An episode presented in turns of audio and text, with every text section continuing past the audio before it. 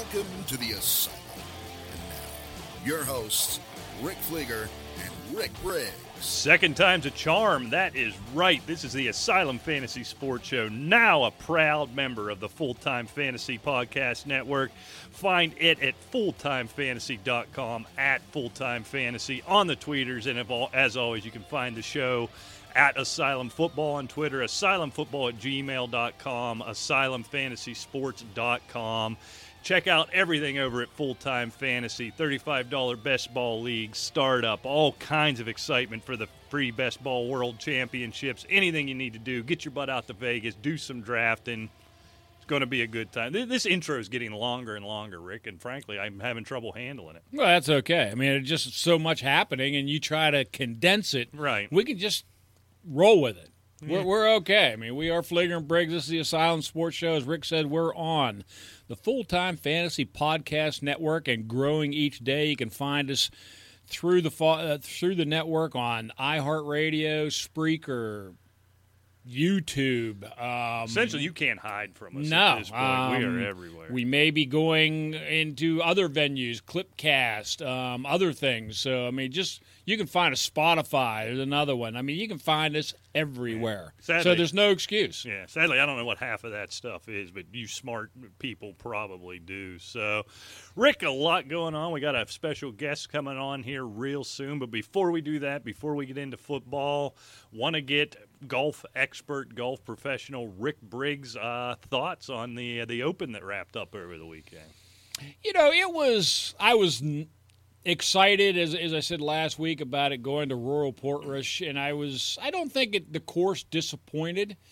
It was just one of those tournaments where one guy played his butt off and nobody could keep up with him. Yeah, Uh, we saw wild. Tiger do it before. We've seen Jack do it before, and some of the other guys over the years. Somebody just happened to get hot. It just wasn't that exciting towards the end.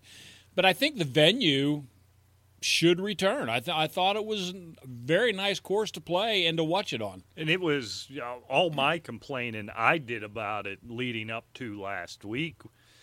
Kind of the camera angles were good. A great job on the coverage by NBC. The course was kind of green. Yeah, very green. You Yes, got the weather. All the stuff I griped about, you know, wasn't there. I'll tell you, at the beginning of that tournament was probably one of the most fun I've seen in a long time. Sunday kind of came and went with a thud after all the events of Saturday, and Lowry just lapping the field.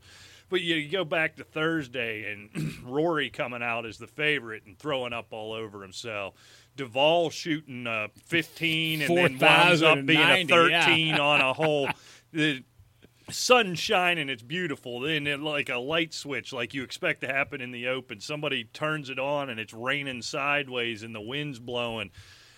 Brooks Koepka uh, wanting to kill J.B. Holmes. I mean, there, there was a lot of intrigue to this thing. Well, now, while the final outcome was pretty much not in doubt from early Saturday morning on, boy, there was you couldn't ask for much in terms of storylines, in terms of things to keep your attention for a tour. It was all- especially Thursday and Friday were fascinating to watch. I thought it was great. Yeah, and like I said, other than the fact that the that the finish was just really ho hum. I mean, you look at the um, uh, the top what is it? The top five players, final round scores. 72, 74, 71, 73, 74. Nothing really Yeah. spectacular happened in round four. You know, the door actually was open for for somebody like a Fleetwood or Lee Westwood to shoot a 66 Right. and to make a charge, but just no one could get Well, anything going. And the con- conditions Sunday didn't help that at all. No. It was, you know, these 71, 72, 73s were about the best you could have conceivably hoped for. You know, ask, ask uh, like Justin Rose, ask some of those guys who completely blew up on Sunday in those conditions. So, but but really a good time. I did like the course. Like I said, to see a little bit of green. It doesn't have to look like Augusta. You're not going to replicate that. It doesn't have to look like every cookie cutter course the PGA Tour plays across the United States. But it didn't look like just a horrific gray, you kind of like your soul. You know what I mean? It didn't look like that. So I was happy about that. yeah, and um, yeah, the only the only complaint I would have is just wasn't that close and Well, exciting. no. But other than that, like you said, there's a lot of intrigue. There's a lot of interest. The galleries were great. Um, the weather wasn't bad. It was No. typical open uh, weather. You know, beautiful one minute, horrible the next, and so forth. Is it like that all the time over there? It must be because every British Open Yeah, I that- ever watch is the same. It's the only realm I have to think of, you know, that area of the world is through the open every year. And I just couldn't imagine living in a place where every four minutes the weather changes 180 degrees completely every four minutes. Seems depressing. well, I guess you just I guess that's why it- they drink so what's much, normal, you know. Is yeah. Yeah, why not? You go to a pub and you down a few pints, you don't care what it's doing. My only other disappointment, I mentioned J.B. Holmes and Brooks Koepka wanting to choke him to death with, with his three wood, was that was pretty cool on Saturday. Looking at the Spectre, and I was hoping it's Sunday. I wanted that final group to be Lowry and J.B. Holmes, two short, pudgy, bearded guys going out there. You know, I'm tired of Tiger and all his flexing for all these years, and Brooks Koepka looks like a swimsuit model. I, I want me a dumpy, you know, champion, a Matt or Yeah, a, like Patrick Reed. yeah, give me a dumpy major champion and getting two of them battling it out with the beards. I was excited about that, but JB had him a bit of a time Saturday, so that didn't quite work out. Well, Saturday shot a 69. and- oh, was it Sunday? It was vomited? Sunday. Okay, this is JB Holmes round. All right. Or, or rounds, excuse me. 66. Very nice. Yeah, very nice. 68, good and solid right there. 69, normally would have been good, lost some ground to, to Lowry, but still second place. He's right, Right. there. Then, uh, then on Sunday, Whoops. we went from what second place to a smooth 87. nice. That's three less than 90, man. And didn't they say he cost himself? I forget how many hundreds of thousands of dollars they said it wound, wound up costing him from where he started the day to where he wound up. it was some obscene he shot change. 290 and he shot an 87 so he shoots what he shoots a 70 he is 273 he's second place second place paid 1.1 million dollars and he actually got 25 grand So so uh, yeah it cost dip. him a million bucks That, that that that's got to sting, even even for a rich guy. That one's got to hurt a little. well 87 is going to sting if you're on the tour Well, if you're playing for free Oh, I'd but i be mean sized for an 87. That would be awesome. I can't break uh, 112. I don't think. i believe that Although I haven't been on a course in a couple years, I finally gave it up. So uh, I guess before we move on, before we bring our guest in, keep, keeping it with golf, how do you feel now about it's what mid July and the majors are over? You all right with that? Oh yeah, I'm fine with it. I never did like the PGA being held in August, and you know we talked about it last week. I thought it was excellent that the PGA was in May. The conditions were nice. The weather was better instead of being in Shoal Creek in Alabama while everything's the color of this table. Right, 142 degrees with the humidity. Yeah, exactly. Yeah, I, I actually like it. I, I heard some purists, I guess, kind of complaining about it. But why go up against the NFL, number one? I think that's just logical. And, and from a weather standpoint, I think what I don't, I don't care that they're doing it, but I think the real reason why they did this was try to line up things better and make the, you know, the FedEx playoffs more of a thing, right? I'm never going to care about that. The fact that, you know, isn't Tiger Woods still fifth in that and he basically hasn't made contact since the Masters ended with a ball. So I don't know. That delegitimizes that thing to me, but but I, I like the calendar and uh, I I don't mind it being over. It's football time now. Yeah, and and it gives it gives the players a chance maybe to wind down because when is the um, the FedEx Championship? Of course, you have this. I don't know. This isn't a Ryder Cup year, is it? I don't believe so. But I mean, the Ryder Cup would be coming up, so I mean that makes things a little difficult if you're playing mid August in a major. right. I mean, you really. I mean, that's a lot of pressure. You know, if you're in contention, a lot of gearing up. You know, all of a sudden, a couple weeks later, now you're at, you know, something probably a little more important. If you, you know, depending how you look at it Right. with the Ryder Cup. So I, I don't know. Kudos to him actually moving it to May. Yeah, I like the I like the new calendar, and I think all the majors had their intrigue this year. Uh, we talked about didn't trick up the course too bad for the U.S. Open. I think I think it was a good year, a, real good year. I, I do too, and I mean, I really like the way uh, talk about the interest never really waning in May and June, which when it shouldn't. You know what I mean? Cause, I mean that should be prime time. You have the PGA was in May. We've already had the Masters, and you go to the in some of the other tournaments after that. Then you had the PGA. Then you had right after it was the Charles Schwab Challenge, which I think was that match play tournament. Okay. All and right. then the Memorial, the Canadian Open, the U.S. Open, all in a row. I mean that that is a nice five yeah, weeks of golf. a nice little stretch. I like it. Yeah. All right, Rick. Well, I think it's time we take a break here and bring on our guest. That's a great idea, Rick, and it's our great privilege to bring in uh, Anthony Cervino. You know him on Twitter as the Real NFL Guru and co-host of the FF Face Off podcast. Anthony, appreciate you taking the time to join us here in the asylum. No, thanks for having me, guys. Happy to be here. All right. Hey, uh, we kind of talked a little bit before the show um, about a little disagreement on some of the, I don't know what you would call them, second, third – maybe even fourth tier tight ends. I mean, you know, you go your Kittle, Kelce, and Ertz, and everybody else is almost thrown in a bucket here. And you know, when there's, you know, you, you don't play a lot of fantasy football. Or you, you know, you play in one league. Some, you know, you get your magazine a week before.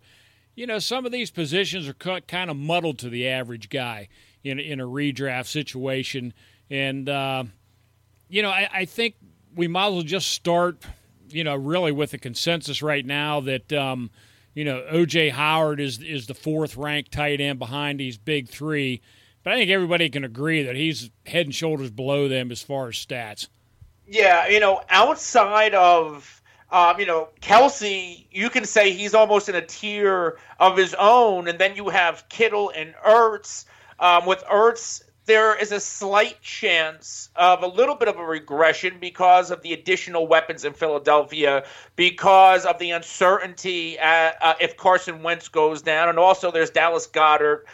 Um, but in that next tier with OJ Howard, uh, not only uh, do all the players, whether you're talking about OJ Howard, Evan Engram, and Hunter Henry, they all have injury concerns, and they all play uh, with a pretty good supporting cast. Yeah, Especially OJ Howard with Chris Godwin and Mike Evans, and even a Justin Watson or Breshad Perriman coming up behind him. Yeah, and it seems like um, when you're talking Tampa and OJ Howard, uh, you know, Cameron Brate's going to get a little share of that. I mean, he, he's a pretty quality um, tight end in his own right, and um, you know, I, I see him playing, you know, more than many backups do on a lot of other teams. Yeah, and Brate has always had a great rapport in the red zone with Jameis Winston. Uh, he's almost like a safety blanket. I don't really see that going away. The only possibility uh, that I see things opening up more for OJ Howard is if Tampa Bay ends up dealing away Cameron Brate to a team like the Patriots which almost seems like too logical of a fit. Oh yeah, that that makes way too much sense. He'll he'll end up uh, some somewhere with a crowded tight end field. I, I wonder. You mentioned Dallas Goedert. Now I'm I'm looking right now. His current ADP over at uh, Full Time Fantasy is, is coming in at a to me a, a, surprising 14. With that Zach Ertz being the consensus, almost the consensus number two. I guess there could be an art. Some folks are making an argument for Kittle, but a consensus two or three. Is there enough in that Philadelphia offense? It, it, can this offense operate in a way to support both of these tight ends as by you know as a top five option and even another viable number one tight end option? I like Dallas Goedert a lot in dynasty leagues. Um, if I'm buying a Eagles tight end for the future, it's Dallas Goedert. But for uh, your standard redraft league, I, I, I can't do it because of Zach Ertz and DeSean Jackson and Alshon Jeffery and everything else they have going on there. Um, maybe we see a little bit of an uptick in production uh, that from what we saw last year out of Dallas Goedert. But unless you're in a, a tight end, uh, in a league where you can start two tight ends, um, I just can't see drafting Dallas Goedert that high. Yeah, it, it, it's surprising. It, he just seems to get more and more run, and I'm just I, am having a hard time, you know, sort of sort of justifying it in my head.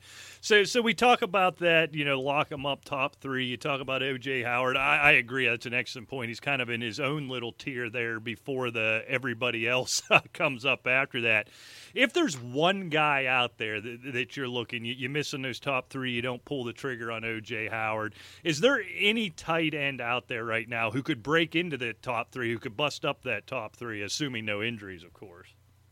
I don't know if there is a tight end out there that can bust into the top three, but if there's a tight end that I'm taking, um, I'm waiting and taking Vance McDonald.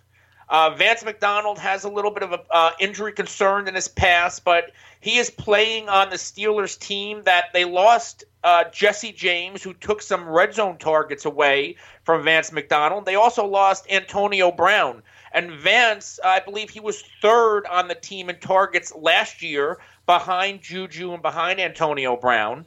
And I know everybody is making a big deal out of Donte Moncrief and on Diontae Johnson and – uh, James Washington. But I've said this all off season long. If Vance McDonald can give you 15, 16 games, he is going to be the number two uh, in targets on the Steelers. I yeah. truly believe that. Uh, you're taught. You're preaching to the choir here. We're up here in Northwest PA, and I'll tell you what, with especially with Jesse James gone. I agree with you 100%. There's a little bit of injury history with Vance McDonald, but when this guy is right, he's top five tight end. If if he stays healthy, no question about it. And I tell you what, the guy is a beast. I mean, it, it's still legendary the the stiff arm from last year. I mean, it's just classic. And you know, like I said, with, with Jesse James gone off to Detroit, he's basically by himself, and it certainly is a bit of a gamble, I think, on the Steelers' part because of his injury history. Um, but if he stays healthy, man, they're golden. There's, there's no doubt about that. You know, another tight end that I like. Uh, you have you can wait. You know, uh, in the Scott Fish Bowl, I basically punted the tight end position and grabbed a few late guys like Trey Burton. Um, he finished as the tight end eight last year, and he's going almost as what the you know 15th 16th tight end off the board uh, jimmy graham had 91 targets and he's an afterthought um, he, Jimmy Graham is going in his second year with Aaron Rodgers, which is going to help their rapport. Uh, Jimmy Graham, if you look back into his statistics, in his second year with every team, whether it was the Saints or the Seahawks, he had a big season. And I don't think much has changed in Green Bay. Um, it's the same cast of receivers, so I believe Jimmy Graham is going to drastically outperform his ADP.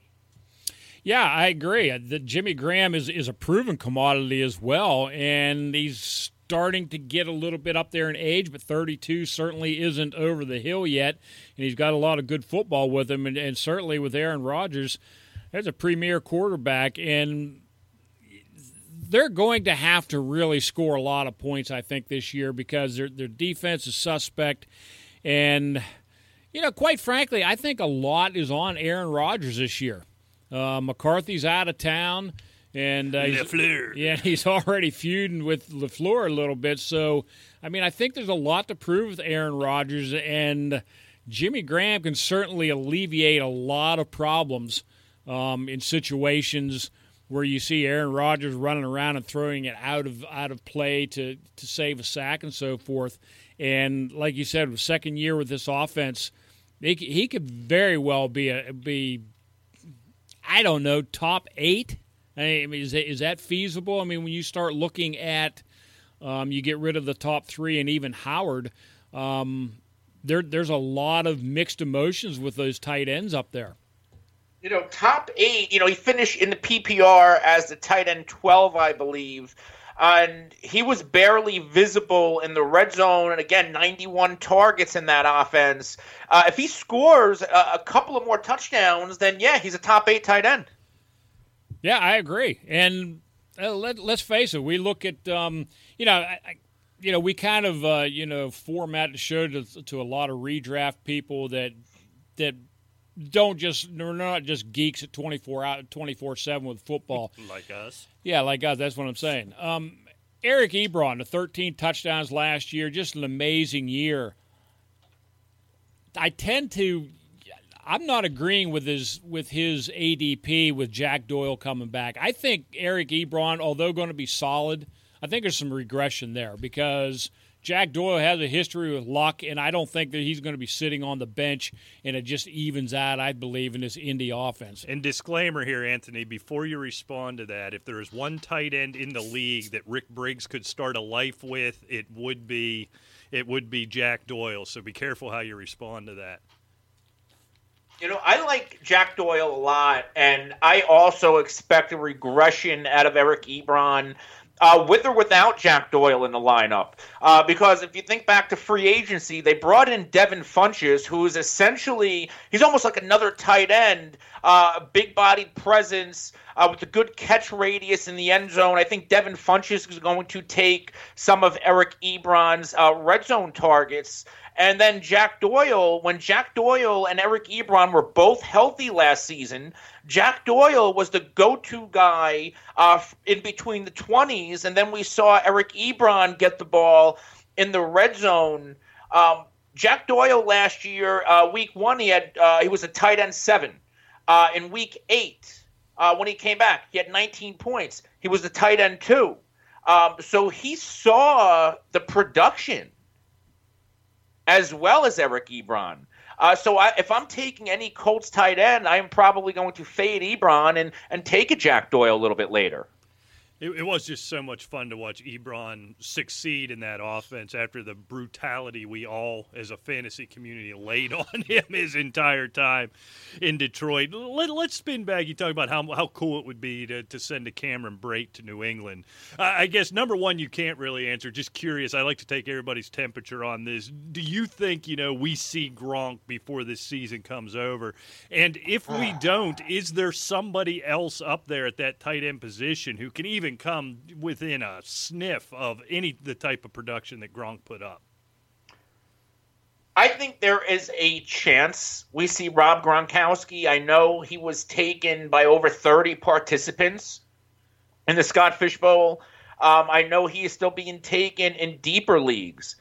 But if Rob Gronkowski doesn't come back, and if you've seen recent pictures of Gronkowski, he looks like he dropped 50 pounds. So I don't know how he could sure come back in the shape he's in right now and still be the same player, especially blocking wise. But there's really nobody else. Um, ben Watson, you know, coming back from a suspension, I, I, what is he going to give you at his age? You talk about Jimmy Graham being, you know, over 30. I think Ben Watson's, uh, you know, 37, 38 years old. Yeah. Uh, Matt LaCosse, very unproven commodity. They signed Lance Kendricks today. So exactly. they're trying to find a tight end. I just don't know if they're going to pick one off uh, off the streets or they're going to have to go trade for one. Yeah, and you just wonder. There's there's just such that special chemistry, right, with with a guy like Gronk. Even you look back to what Jimmy Graham has been post Drew Brees. This is something Rick talks about a lot. Where I think that tight end position, if they find a guy and a guy they trust, will have some value. You know, take take the talent disparity out of it. Just I think that offense is going to change. This may be, mean big things for James White. I even is it possible he even gets more catches? I don't know if that's conceivable from a run for a running back, but I'll be really interested to see what this looks like. And I suspect Gronk, even if he wanted to come back, may have a little issue with a drug drug test at some point uh, coming back immediately. Going to, you alluded to something, Rick, with uh, Jimmy Graham and, and the chemistry he had with Drew Brees. I'm not buying it. Me and Rick have argued about this. I'd like to get your take on it, Anthony. Right now, current ADP, Jared Cook is at eight. He had he comes off a, a career year last year in Oakland when basically he was the only guy that um, Carr could throw to.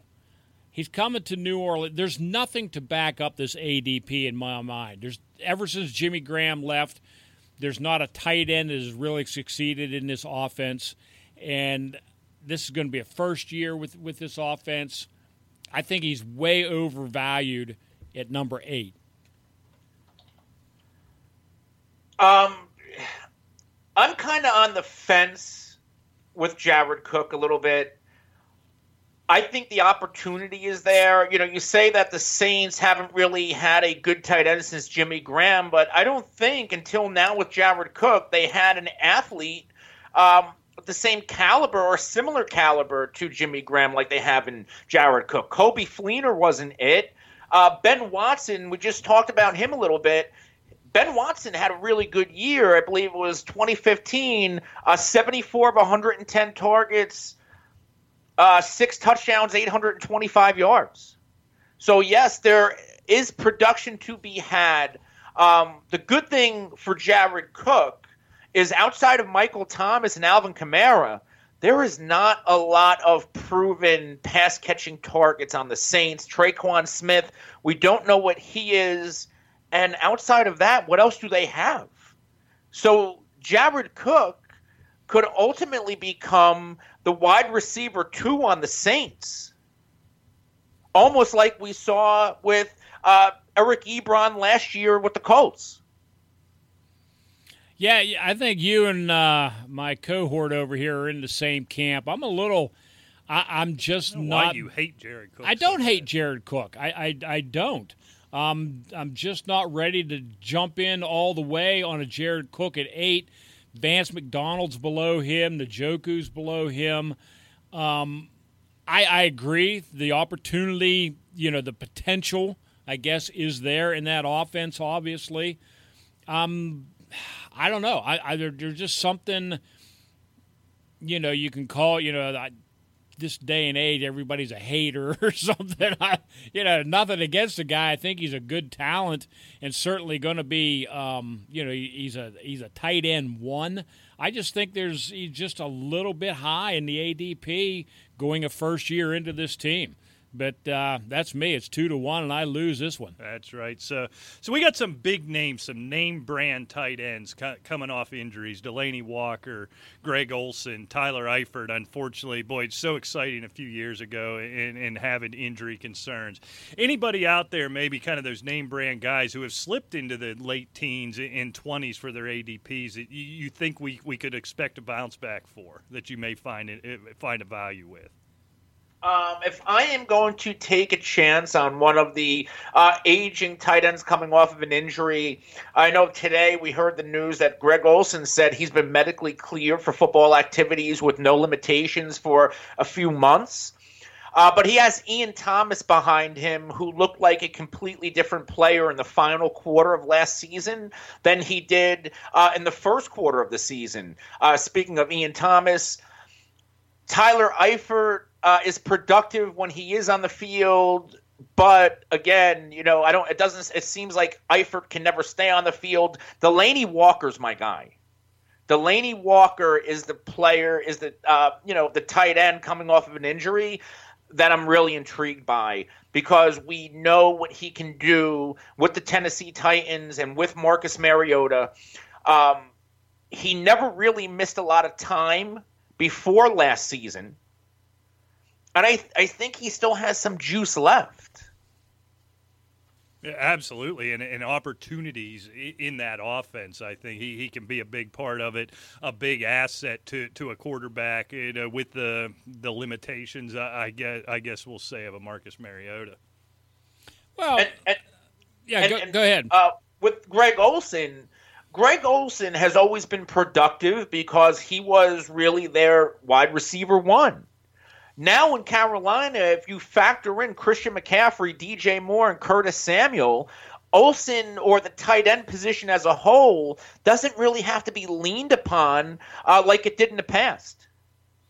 Yeah, that's true. I mean, he came to Carolina the same year that um, Cam Newton arrived in Carolina, and, and obviously they became a tandem. We talked about this a little bit last week on the show. Olsen – um, essentially accounted for 25% of all, uh, you know, uh, of Newton's production, passing yards, passing TDs, um, passing completions. And I mean that is a huge chunk of that offense when you you know factor in the amount of yards that Cam Newton rushed for. So Yeah, I, I agree with you. Um, with, with, Ian Thomas behind him, we may see a little less of Greg Olsen um, because they probably want him for 16 games if they're if they're going to get into the playoffs and they're going to need him. There's no doubt. I think this guy is a guy that Cam Newton trusts and leans on, and he's a team leader. So they definitely want him there for the entire season. Delanie Walker, still, I, I think you're right. I think he has plenty in the tank. Mariota has some limitations, but I think that makes Delanie Walker even more valuable. Yeah, and aside from last year, uh, since 2013, his first year with the Titans, uh, Walker has had at least 86 targets, 60 receptions, 571 yards, and three touchdowns. Right. I'll take it. All right, well, Anthony, we'll, we'll get you out of here on this. This is sort of the, the million dollar question for me. I, my, my ears perked up. I, I've got a brother in arms in you, in that even in a, uh, a league geared towards uh, rewarding tight ends, I waited way too long in the in the Scott Fish Bowl myself to, to start picking up tight ends. But in your average redraft league, are in general now, if one of these guys falls, obviously there's a million scenarios where this could change. But in general, where do you start looking for your tight end? Do you seek out those top three? Or are you looking for OJ Howard, or are you waiting digging for gold later on in your draft? Um, I find myself um, waiting um, till at least you know uh, rounds eight, nine, ten to try to get a Vance McDonald. And if that doesn't work out, then I'm going to wait even longer and go get a Jimmy Graham and you know a Mark Andrews and pair those two up and stream the position. Yeah, I'm with you there. Yeah, That's no uh, doubt. One one final question, Anthony. We've we've got to hit it. You and I talked a little bit, I think, on on the the Twitter there. A guy that, that I had probably six, seven years in a row, ten years ago, Jason Witten, coming back out of the booth to save Dallas Cowboy offense from uh, disaster. Is there is there any value in this 37 year old with bad knees? Um, almost similar. Uh, I forgot who we were talking about um, earlier, but you you know almost similar to a Dallas Goedert. If you're in a league where you can start two tight ends, or if you're in a tight end premium league where you get points for a first down, or a Scott Fish Bowl, then yeah, I, I believe Jason Witten's going to have value. Maybe even a PPR league. Um, I don't think Jason Witten is going to do much in terms of yards after the catch but he has a pre-existing rapport with Dak Prescott in the red zone. Jason Witten also knows where the first down marker is. So he knows that he can make his you know a 3-yard outcut across you know the first down marker and fall down, which is where are uh, which is what we are going to see out of Jason Witten. He could catch 60 passes um, and average really, you know, for no yards but he doesn't really need to. In a PPR league, all you're worried about is receptions and touchdowns, and that's something I think we can see out of Jason Witten. I tend to agree with you. I'm, uh, yeah, and that's got to excite you, Rick. That is the longest, healthiest relationship you ever had. I, I, I swear Witten. to God, Anthony, I probably owned him probably eight, nine years in a row, and he never let me down. And, and you know, I mean, I'm glad he's out of the booth. Look at the other tight ends on the Cowboys roster. Um, the best one last year was Geoff Swaim, and he's in Jacksonville. Blake Jarwin had a three touchdown game against the Giants, but if you you know if you follow historical stats, Jason Witten and Cowboys tight ends own the Giants. Right. So that could be more of an anomaly with Blake Jarwin. I think Jason Witten is, is going to be, you know, he's not going to be what he was, but he can he get you, you know, uh, four or five touchdowns and 60 receptions and four or 500 yards? Absolutely. And if, if, you're waiting to the double digit rounds, I think you'll take that. Well, Anthony, we certainly appreciate your time. Great stuff. Why don't you take a minute and let, uh, let everybody know where they can find you? Uh, you can find me on Twitter at the Real NFL Guru. You can follow my show uh, at the FF Face Off, at the Full Time Fantasy Podcast Network. And we also have a live stream on YouTube. Uh, we're on all the top social media platforms, and I'm also the senior NFL and fantasy football writer at uh, Gridiron Experts. Okay, I tell you what, check him out, Anthony. We certainly appreciate you taking the time to join us here, and uh, you know, I hope before uh, this season's over, we can uh, enjoy your company again. Absolutely, anytime. All right, Anthony, you take care. All right, that was good stuff there with Anthony. Uh, Rick, moving on from tight ends, there just happens to be a position that I think we have a little bit of uh, subject matter to talk about, and that's Okay. wide receiver All right. from the Kansas City Chiefs. yes, yes, yes. A sticky wicket, if you, if you will. And is it? I mean, okay, everything else aside, Okay. we know that Lord Goodell is crazier than a loon when it gets down to discipline. Right. In fact, I even put a tweet up. I put a roulette wheel up there, and it called the Goodell suspension wheel because that, that's, Noted basic, Twitter tw- that's troll. Rick basically what it is. Is you have no idea what is coming down the pike. Put that aside, Okay. okay? So I want to go back to that, but I'll put it in a box Right, for now. exactly. Okay.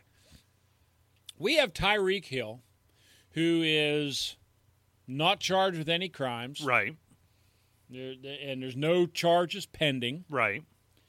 And the NFL, for whatever reason, were not supplied with or could not obtain um, facts or subject matter re- involving that incident, Right.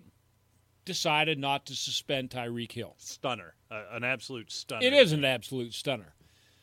Point being, there was a lot of of um, chatter out there from analysts, from fans, whatever, on Twitter in in the social media, on how they wouldn't touch him with a ten foot pole, um, Liars. whatever. If you care about your fantasy football team and Tyreek Hill's there when you want him, are you taking him because you don't like him as a person? Is he actually play coming to your house that, that's the point. and and taking care of your children or spending time with your wife and beating them up? I mean, is this this has nothing to it, it's fantasy football. He is a phantom. He's a number. He's, a, number, yes, on your little Right. computer screen. Right. As simple as that. This is virtue sing- signaling. That's the new new phrase, isn't it? Isn't that what we call it now? This is virtue signaling to the nth degree. Now, let's say you feel you have enough.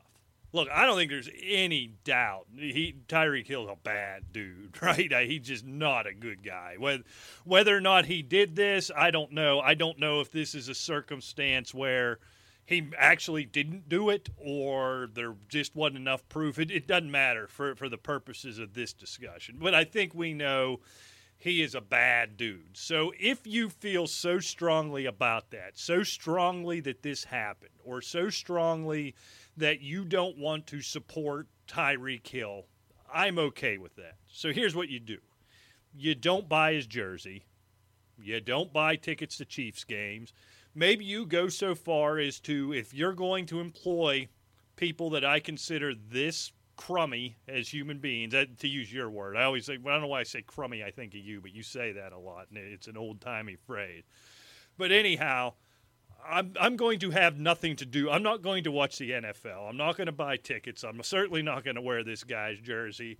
All right, now you're taking action. Here's what's not taking action getting on Twitter and saying, I would never draft Tyreek Hill to be a part of my fantasy football team because of these allegations or because of these high crimes and misdemeanors. Who cares what you're going to do with your stupid fantasy football team? First of all, if he, your pick comes around in the ninth round and we, you're in a league with a bunch of other virtue signalers and he's still sitting there, you's going to take him. I guarantee it. But you're not proving anything to Tyreek Hill. You're not proving anything to the NFL. And you're not proving anything to those 9 billion losers on Twitter that you're taking the moral high ground that Tyreek Hill will never grace my fantasy football quad. Shut up with that stuff. That that's the kind of stuff that drives me out of my mind.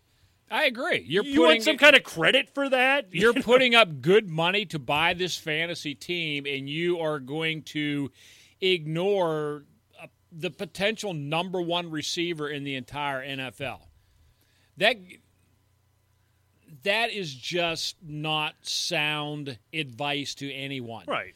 And us sitting here blathering into these microphones, trying to talk common sense into the average redraft player and so forth. Don't let personal feelings get into it. If if you are a Cleveland Browns fan, are you going to ignore did you ignore Antonio Brown for all those years as a Steeler because you don't like the Steelers or as a Raven fan you know, you ignored Antonio Brown or, or whoever, whatever team hates another team. If you're a Packer fan, did you ignore whoever, Tarik Cohen on the Bears because Right, you don't right. like the No. I mean, it has nothing to do with the success of your fantasy, which is a fake football team, Right. Right. in hopes that you win a little money, a little bragging rights against your buddies. Right. Now, let's take that aside. I would never do it, and I don't recommend doing this.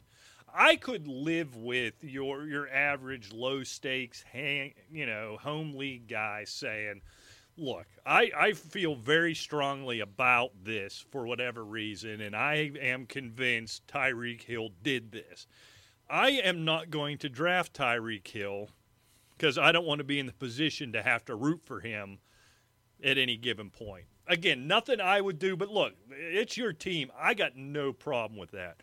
What I can't stand for is you putting it out on Twitter and then you want me to send you a, a chocolate or a rose petal or something thanking you for being above it all. That's the thing that bothers me. And, and the minute this news came out, the minute it came out and everything breaks on Twitter, there was two you could almost put them in two buckets right? And that's all there was. There was two buckets. There was the outrage right for for the incident and the inconsistency of the NFL that I can live with. That discussion I can live with but equally if not a bigger bucket was all the virtue signaling asses talking about how well this may be the case but I will never draft him on my fantasy team so, so what uh, I mean, what do you want me to do with that you you want to And don't let me in your leg. you know, what, what do people say? You, you want a medal? Look, that doesn't make you better than anybody else. So, well, why are we declaring this to the world? Look, I kind of get it. If you feel very strongly, I'm, I'm not a very good person, so I don't feel very strongly about much of anything. but if you feel real strong about this and you don't want to be in that position to have to root for him, so be it. But don't, once you put it out on social media, you're just looking for credit, is what you're doing. You want Right. a pat on the back for being a better human being than any of us other troglodytes who would dare draft him. This is my problem with it. Right, exactly. And, you know, it goes against everything that you and I have talked about on these microphones for the last eight or nine years. I am not going to give bad advice to people seeking, you know, fantasy advice Right, right. by saying, "Oh, I don't draft him. He's a bad person." Yeah, well, I mean, yeah. that's just that's ridiculous. You know what? I know, you want? bleh. Do you want to know what crummy means, according to Merriam-Webster? I do. Bad, bastard, bush, Bastard. bush league, deficient, dissatisfactory, ill, inferior, lame, lousy, off, paltry, poor, punk, sour, suboptimal, subpar. Oh, I like Sub- suboptimal. Yeah, this show too. is suboptimal. Substan- Sounds a lot nicer than you suck. yeah, crummy. That's a crummy show. It's suboptimal. Suboptimal. I could live with. Unacceptable, unac- unsatisfactory, and whack. Well, as Rick Briggs always says, whack. Yeah. Does it give the derivation where it comes from? Why we use that? Because Um, it doesn't really line The, f- the first known use of crummy was in 1567. 15, 16. 1567. And it's um, Middle English uh, was spelled crummy with an E instead of a Y back then, but it was still, you know, crummy. And that's what it meant. It was just um, the dry cleaners did a crummy job of pressing my suit, as an example. this show is suboptimal. See, I, I like that a lot better. So, speaking of crummy, suboptimal, and whack, let, us go back to this Tyreek Hill thing now on the NFL side, on, on the Roger Right. Goodell side. Okay. So, This may be an unpopular viewpoint I have on this because, you know, anybody yelling that about the inconsistencies, about all those type of issues, I'm with you 100%. Look, we, we saw going back several years. And that's my only complaint. Right. Really. Right. You know, going back several years, you know, Ben Roethlisberger missed games eh, eh, when no charges were brought, nothing came. Everybody's got a different opinion. All these things, the Ezekiel Elliott thing was either disproven or whatever. And what what he missed six games? He he ended up missing. Yeah. Tom Brady missed four games for deflated footballs. I mean, so the inconsistency of this is maddening. Here's why I this sounds so bad to say that for what all we know right now is we don't have any evidence that this happened with Tyreek Hill. So I'm happy with the NFL coming to this decision in this regard. If this is the palate cleanser, if this is the start over moment where we're saying, as the NFL, when the, the legal system cannot determine innocence or guilt or doesn't have enough to bring charges or whatever. And then in our independent investigation, we we have the same issue, right? We can't prove this, prove this while we have no legal authority. We can't prove it.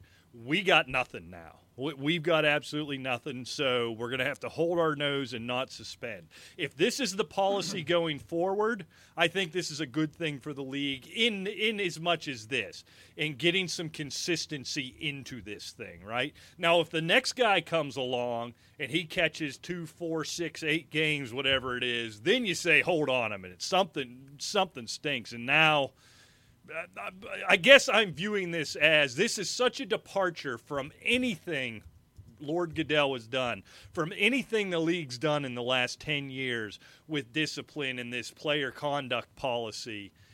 It, if this is that start over point where we're going to defer more to the legal system and you know only assign accountability where things can be proven either in the court of law or by you know, even by your NFL security. I think as, as icky as this feels, I think this might be a good thing. Now, do I have any confidence that the next guy won't get 12 games for jaywalking? No, I you know I don't have any confidence in that. But doesn't it feel like that? Because otherwise, this is a complete and utter stunner. Well, it really is, and I mean we have uh, Jarran Reed suspended for an incident for what 2017. 2017, yeah. And why? I this to me. Th- this is what's maddening. 2017. Why was he not suspended in 2017? I mean, it's not like he went to court just yesterday and they decided, okay, great, we're going to suspend this guy. I mean, this this is done. It's two Right. years ago. Yeah. And now we're going to suspend him, and Tyreek Hill take gets a pass, and uh, that's where the maddening um, ins- inconsistency comes through, and that's why people get so angry.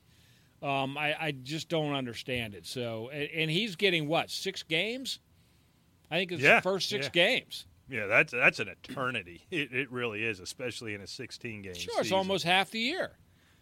So, like I said, I hope this is the palate cleanser because here's what bothers me with with Hill not being suspended. By the way, this has been applied in the past. You know, was was it last year? Rick Jimmy Smith missed four games for kind of similar threats to what Tyreek Hill made, and what we do have, right? That audio recording, you know, where you ought to be, what Right. was it? You ought to be afraid You of me or whatever me, he right, said yeah.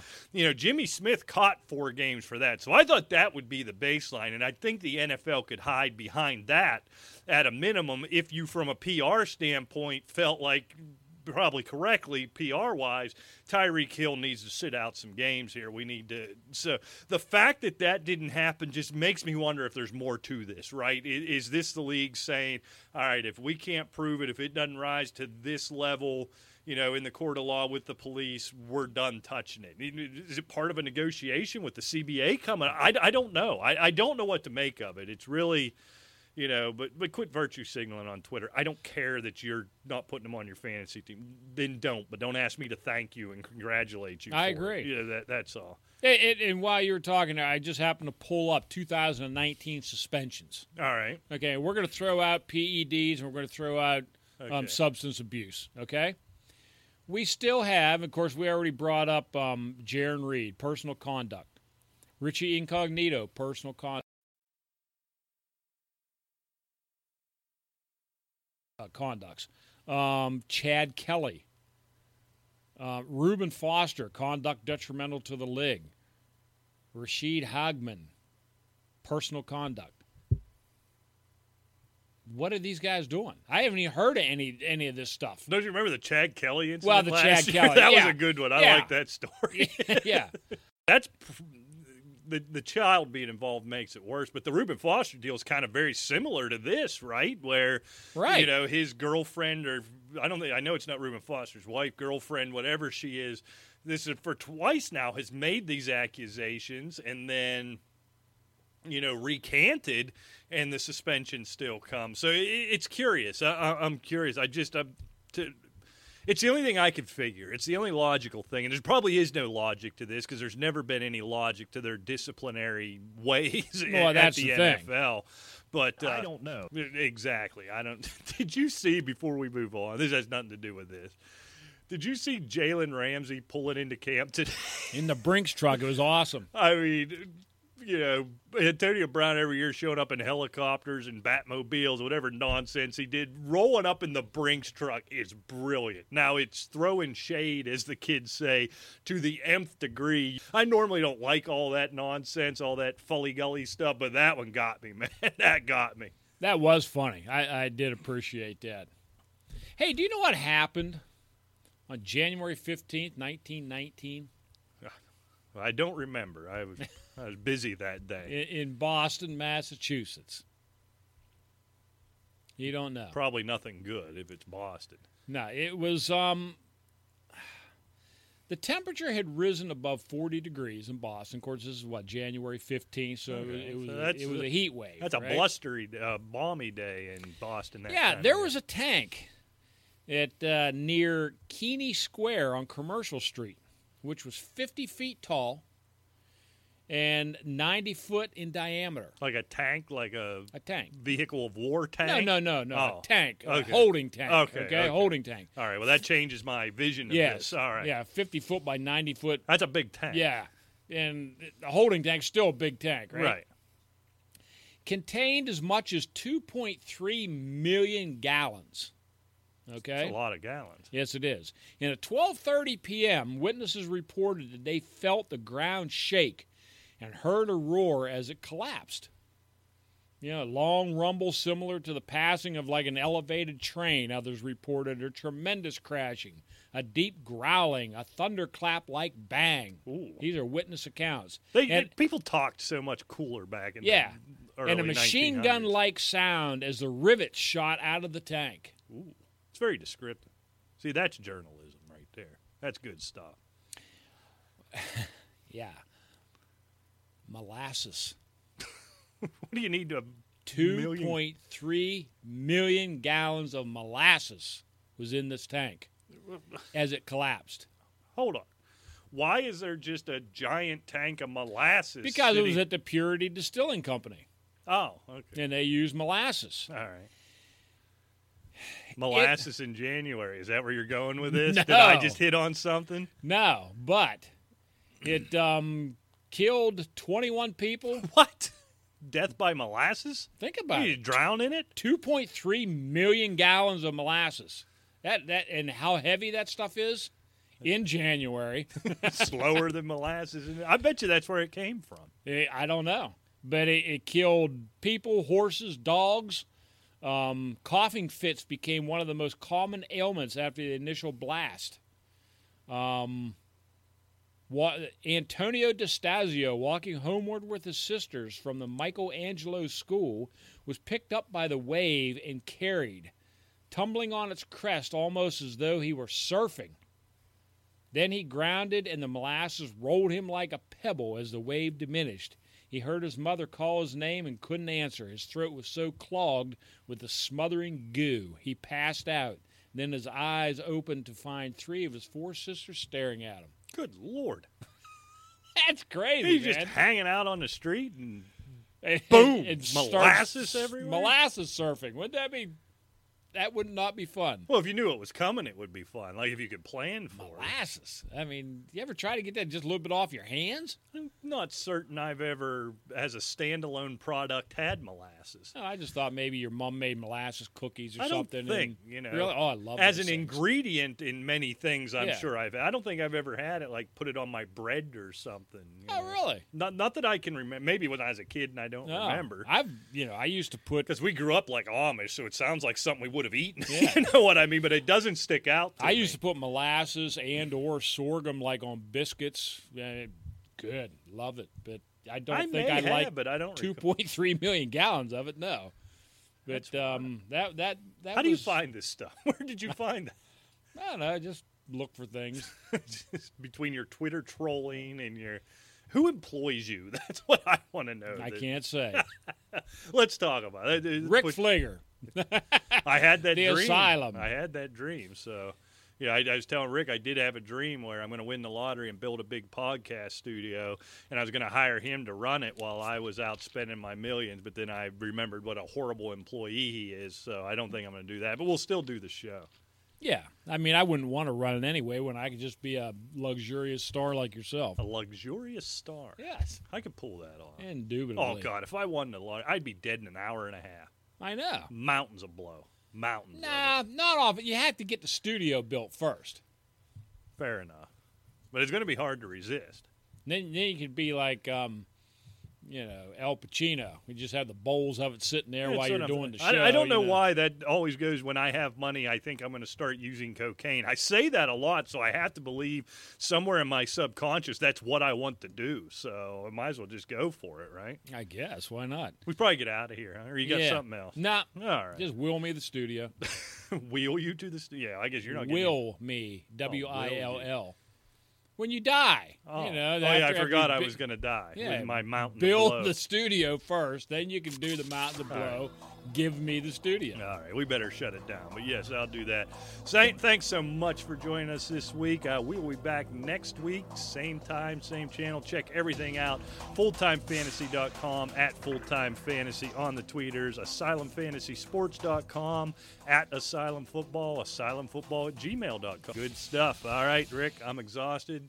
Until next time, we'll see you. Take care.